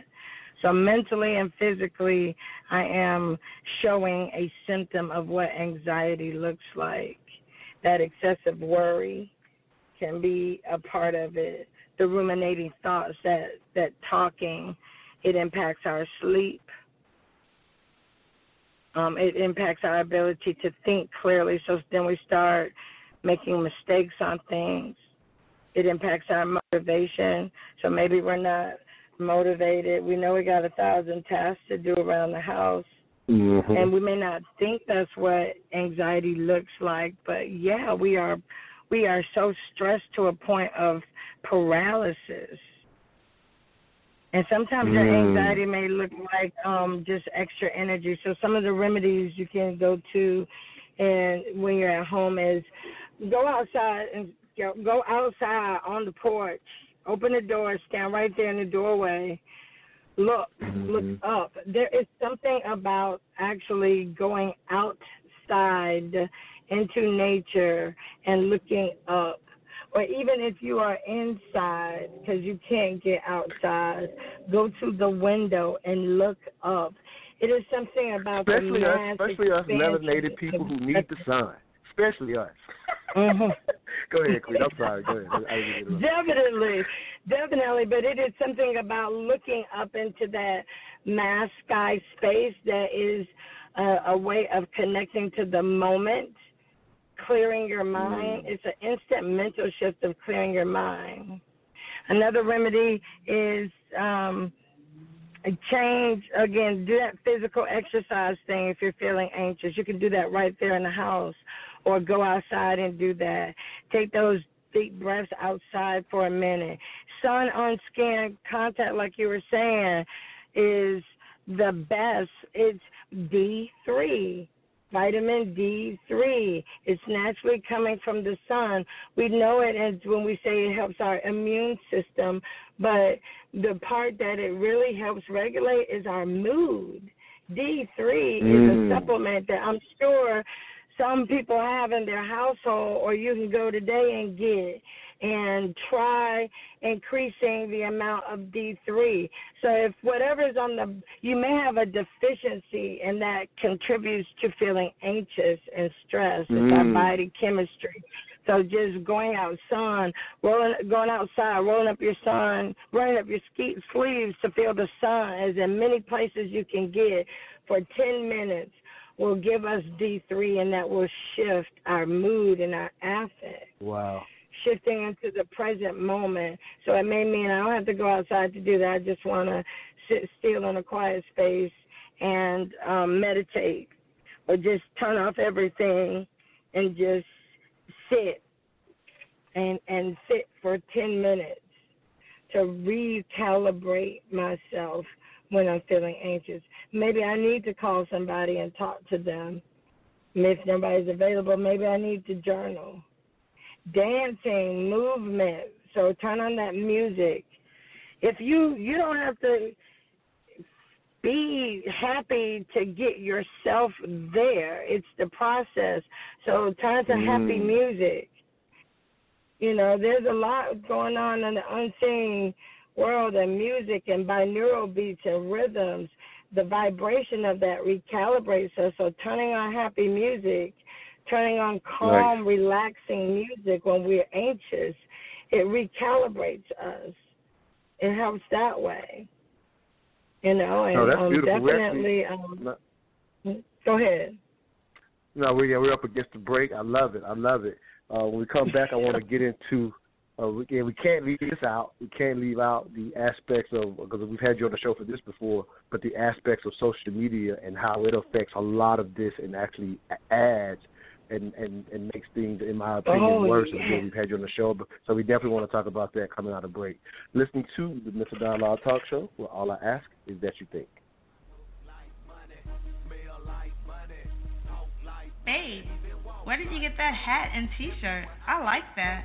Oh, I got this at moneymotivation.com. It's fresh, right?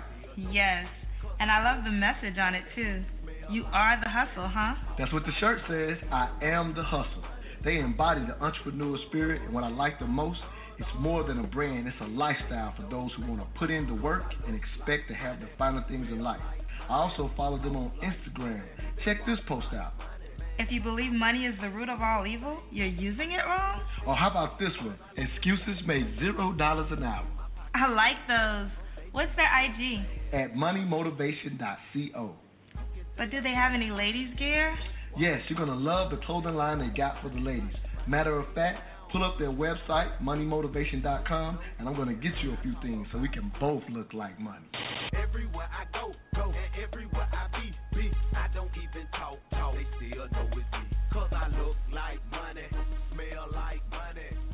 like money. Again, moneymotivation.com. Highly recommend you go to the site to see their amazing clothing line. Again, we've also highlighting the Money Motivation podcast, also offered on the Mental Dialogue platform. Go to Blog Talk Radio, Stitcher.com, uh, anywhere that you can find these streaming um, podcasts, and go back and listen to last Tuesday's Money Motivation episode three as you hear millionaire talk and, and how they think and how we can.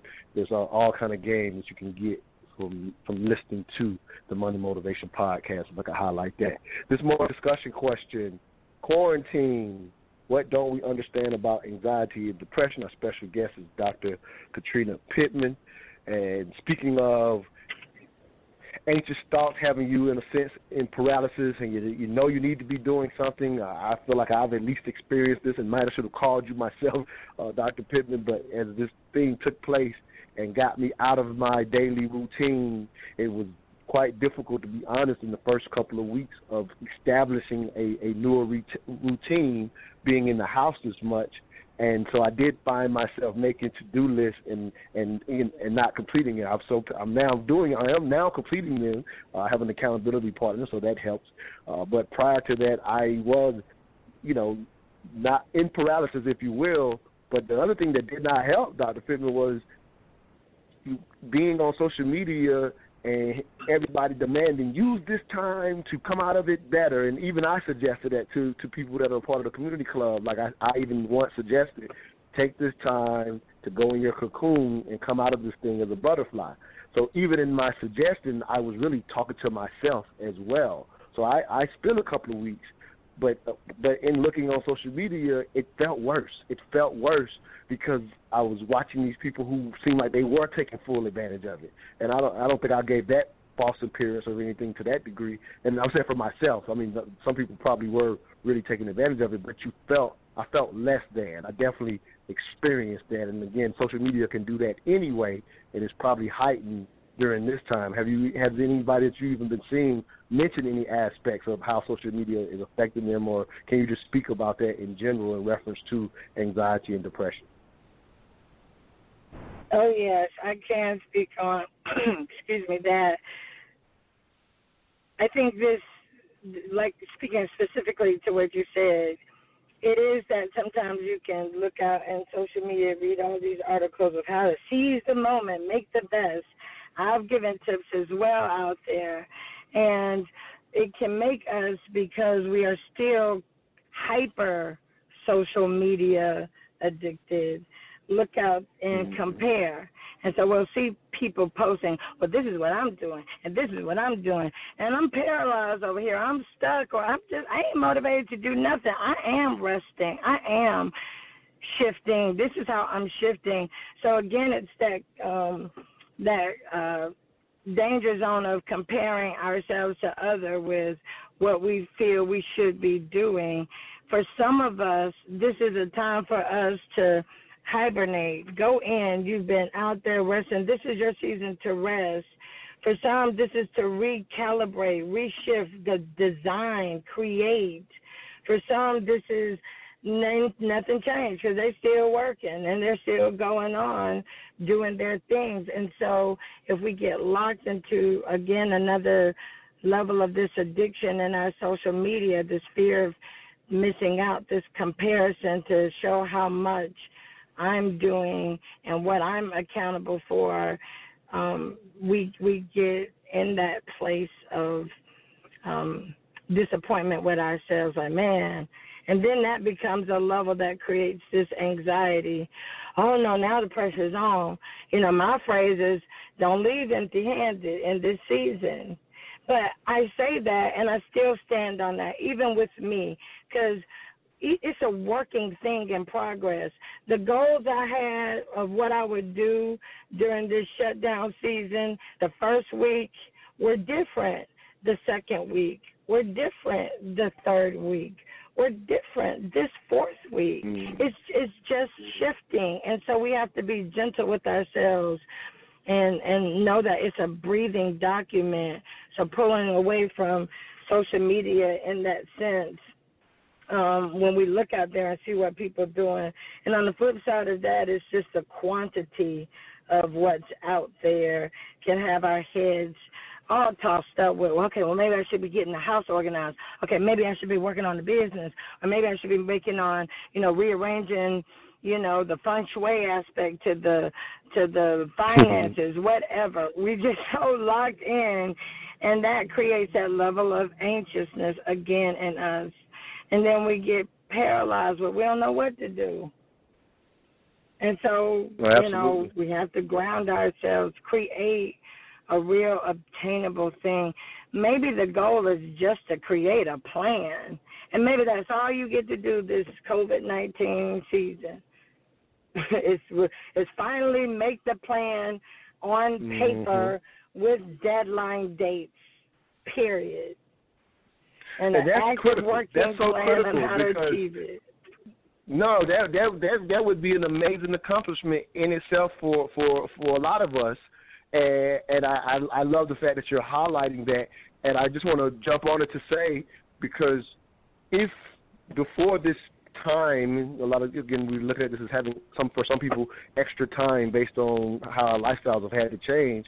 Well, if your time prior to this never allowed you just to make the plan, then, like you said, if you come out of this with a plan that you are now going to follow going forward, then that's an accomplishment to be proud of. And as you say, not on social media comparing yourself to others. And I, I think we would be remiss from the time that I did have you on the show talking specifically to about social media, which has been I think a couple of years ago now. I, I always love to mm-hmm. highlight uh, the effects of social media when it comes to, in a sense, our mental health. And I want to just kind of highlight this and have you speak on it before we get to our last segment. Is people are, in a sense, not aware, which obviously as a therapist, yeah, obviously have to stay abreast. But people in a general are not aware that these screens and access to social media has changed in general the human brain, specifically in countries where that access is easy.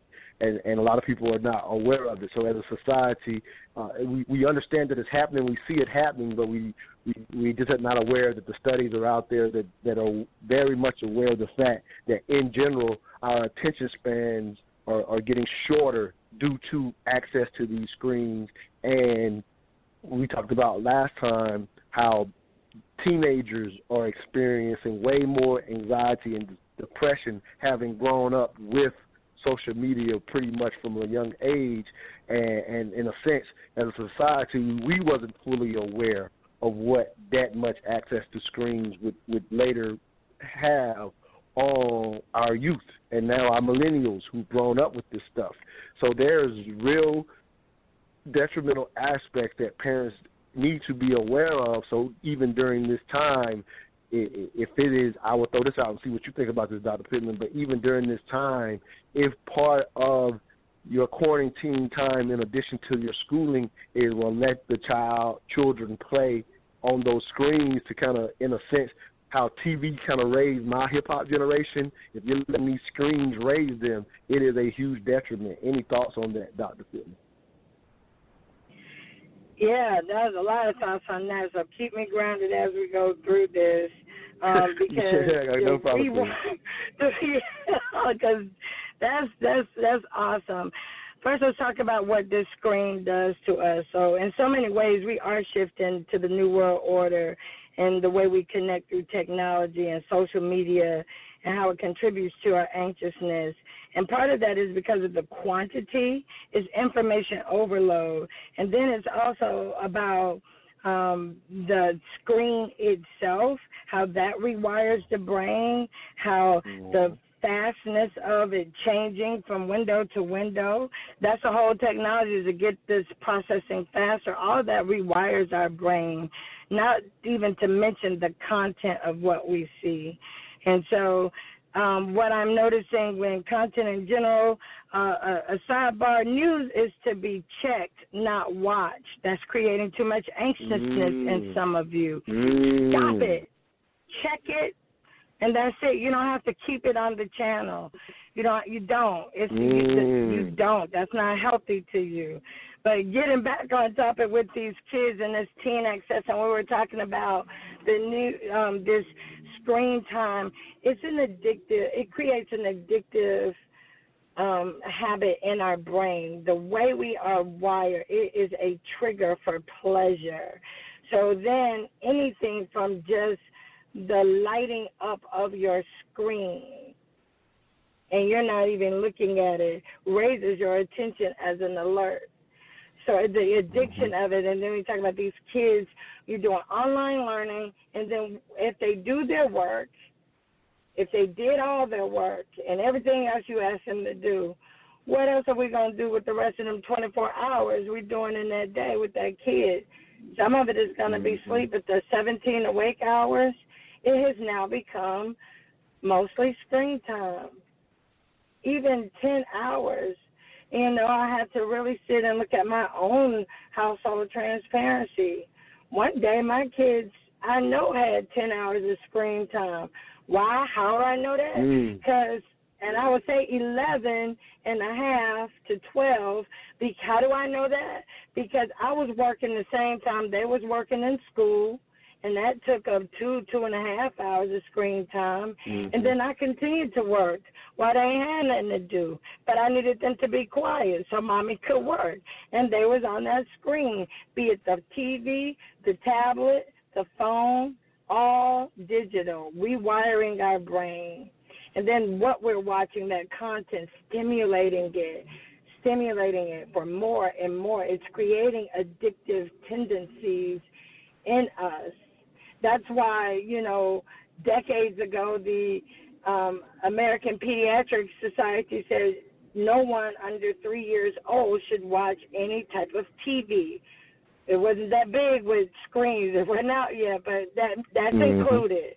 Why? Because it Mhm. rewires our brain on so many levels. And then when you'll know it, you'll know the addiction is there when you take that screen time away. What do they do?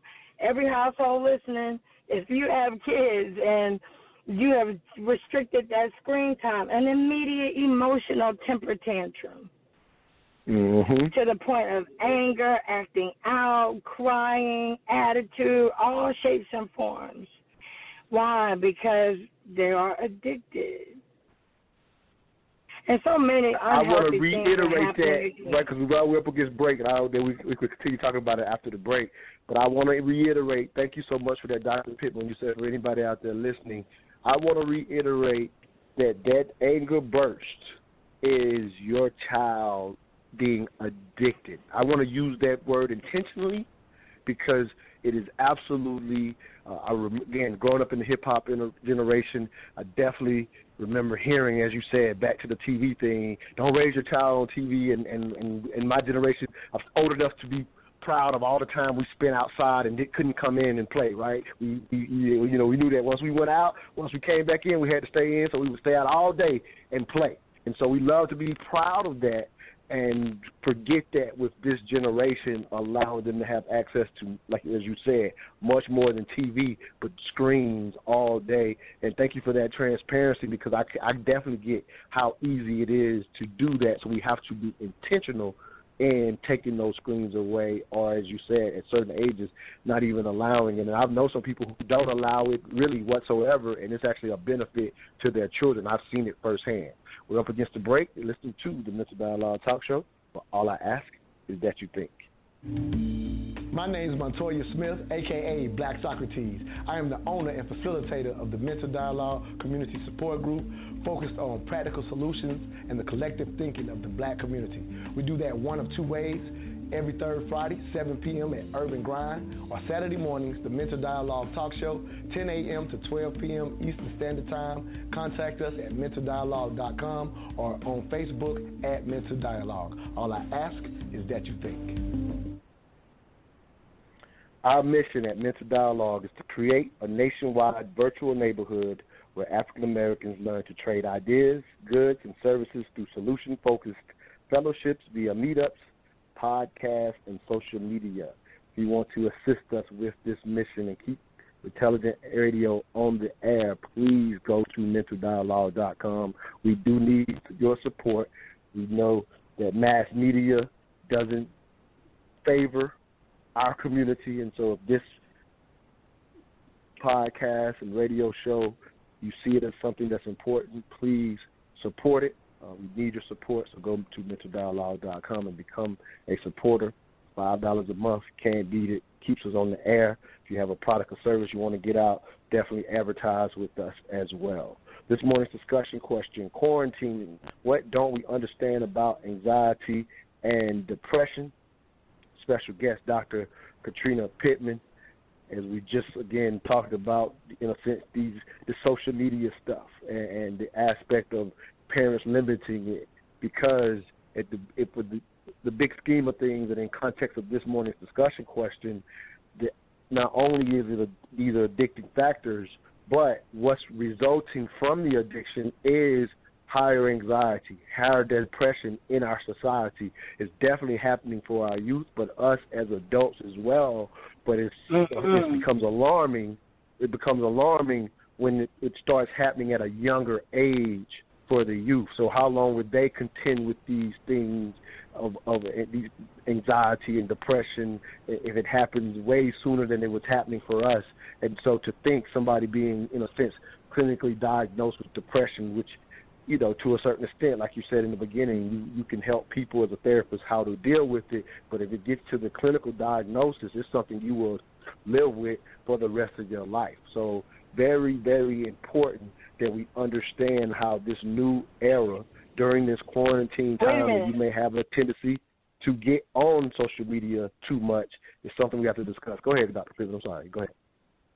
Yeah, I'm sorry. I want to clarify. No, I'm not saying that if it gets to where it's a chemical balance in the clinical diagnosis, that anxiety and depression are diagnoses that you will have for your lifetime. Not always. And I just want to make that caveat because somebody might hear that and then you know be fixed that they cannot uh, eradicate that, Mhm. and you can, but it's with those lifestyle changes. I'm sorry. No, fair enough, fair enough. Yeah, and, and I and I may not have been as clear as I was trying to be. I was just saying that unfortunately I know there that some people can experience that to to that degree, and I was my biggest my big concern was the fact that our youth are experiencing this more, and it it, it alarms me that if they're experiencing it more, what would it mean for them as adults? You know what I mean? As as for example, as we start to Mhm. recognize the fact that you know in the African American community specifically, for example, that black men suicide is on the rise. These are things that we don't like to talk about. You, know what I mean? And so I'm just saying that if our youth are now experiencing all because of a apparatus in their hand, if they're starting to experience anxiety and depression sooner, where we see things like that continue to to rise, as again as we unfortunately are starting to see again, for example, black men suicide on the rise, and, and we know for adult men, you can tell me, correct me if I'm wrong, but I know a big part of that for our community is still that stigma of not getting help. So it's probably on the rise because we won't come see someone like yourself. Uh, but you can definitely, if you will, speak to that. For y'all that are on the line, a lot of people are clearly they're enjoying it because we still got a lot of callers out there that are, are just listening. But if any of you wanted to get in, you still have a few minutes to get in with Dr. Pittman. You have to press one to get a question or just make a statement on this morning's discussion. But go ahead, um, Dr. Pittman. Any you know any concerns about seeing these things rise in our community because we still, in a sense, refuse to get help? Go ahead, Queen. Yeah, my concern is that it's destroying our community as far as relationships. So if if I'm not addressing my issues as an individual, I cannot have healthy relationships where there's a balance and growth and harmony with another individual. So that impacts my household. And if I don't have a healthy family unit, my healthy family unit cannot help and support my community. And so then as a whole, our community we're we're we're not dealing with our issues. There's so much pain and trauma. It doesn't mean it's a death sentence. It means when you deal with it, it really will not be an issue anymore. The only reason why we're still struggling with some of these traumas that we're having is because we're not addressing the issue. And so it it impacts our community in so many ways where we're not able to have healthy relationships and violence. And even the ratio, yes, I have seen an increase in my caseload. And when I say fifty percent I'm saying from the caseload that um does not like tele and video therapy to the caseload that does like tele and video therapy, but we're underrepresented in that increase in my clientele. So I employ mm. and, and beg of you, please. It, it's messing up our relationships because we're not even healthy and whole to bring our full selves to the relationship with anybody else we interact. And again, if it's our maid or our family or in the community, we can't get on one accord. We can't thrive. We're stuck trying to manage our basic needs, survival from some of this pain, instead of dealing with it. There is so much more for us, but we are trapped by not wanting to deal with the pain. And No, so that's so critical. I I think it's a perfect. go ahead, I'm I think it's a perfect. No, no, you're good. It's a well, it's a perfect segue in that we again. Thanks for coming back on the show, if you will, Dr. Pittman. But it's the perfect segue in the sense that um, with the Mental Dialogue Community Club and with the Mental Dialogue Talk Show, you and I have been talking intensively about the concept of again encouraging our people to get more help specifically in this area because as you just said it is detrimental on so many levels outside of the quarantine aspect of, of as you said being a whole person to be able to deal within a relationship. And foundationally for our community i often say for all the things that we are saying we're desiring or need in our community it's all for naught if we don't fix the basic relationship between, in a sense, I'll say the black man and the black woman. So, so with that said, we've been in talks, and we want to continue and assist people to get more help. So I think it's the perfect opportunity for us to mention the fact that we are going to start hopefully a couple times a month. It may, it may be more as it grows, but we're going to offer uh, telephone group therapy uh, uh, right here on this platform. And so, again, to take it further, today was getting into, you know, in a sense, how to assist others, how to recognize whether you actually have uh, these symptoms for anxiety or depression or some other mental health issue that you need to get taken care of. That's what this discussion was. But for somebody who maybe have heard enough to say, you know what, I need to get help, or or maybe cost is a concern. That's always a fear within our community. I've had you come to our events and talk to people of what it looks like. A lot of times, people are unaware that if you know, if they they do have a job with benefits, they're unaware that that those same things they would use for a a physical illness and use a copay that those copays often can exist with within mental health. So a lot of times people are unaware of that. But anyway, what you what you and I want to offer for those listening, and please get the word out. Uh, next Wednesday night, we're going to do our first private. You're able to call in anonymously, and Dr. Pittman will be leading our first group therapy session via the phone, and it's literally ten dollars. Can't beat it. It's ten dollars a person. You literally just cat. If you have the Cash app, that's the that's how we're promoting it. I can make some other forms available if somebody doesn't have Cash app, but dollar sign mental dialogue ten dollars to dollar sign mental dialogue. Uh, we're to put up the promotions on the Facebook page, on the Instagram page, mental underscore dialogue. You can call me directly for access to the group therapy. So if you're following us on social media, you're going to see this promoted for the next till all the way to Wednesday night, 8 p.m. Group therapy with Dr. Katrina Pittman to at least get more specific about issues you may want to discuss anonymously. You literally don't have to say your name. You'll be identified by a number. Dr. Pittman will be running the group therapy for us and maybe some of you can delve into some of the things that you're experiencing. So, if you will, Dr. Pittman, I appreciate you so much for, you know, being a part of that initiative because again, this is, you know, we're mental dialogues. We want to bring aspects of mental health to our community, and it's so needed. Again, we can't move forward without it. And so I not only do I appreciate you, you know, being a part of that initiative, but if you could briefly, we only got a few minutes left before the end, but if you could just briefly even just give people an idea what group therapy via the phone might look like uh, and, and why they might want to call. If you could speak to that, uh, please do so right now. Absolutely, and I'm so excited about that. And what it looks like is you calling in again, just the name of your area code and the last four will be said, and it's totally anonymous. We get to talk about whatever's on your mind, what's going on, and that would just be a dialogue. You don't have to feel like you have to share your innermost deep personal things, but if you want, it's still anonymous. I will let you know that if it's something that you want to talk about and I feel that we can go further, that we might put you on hold and get your information and set you up with some resources or provide some connections for you later.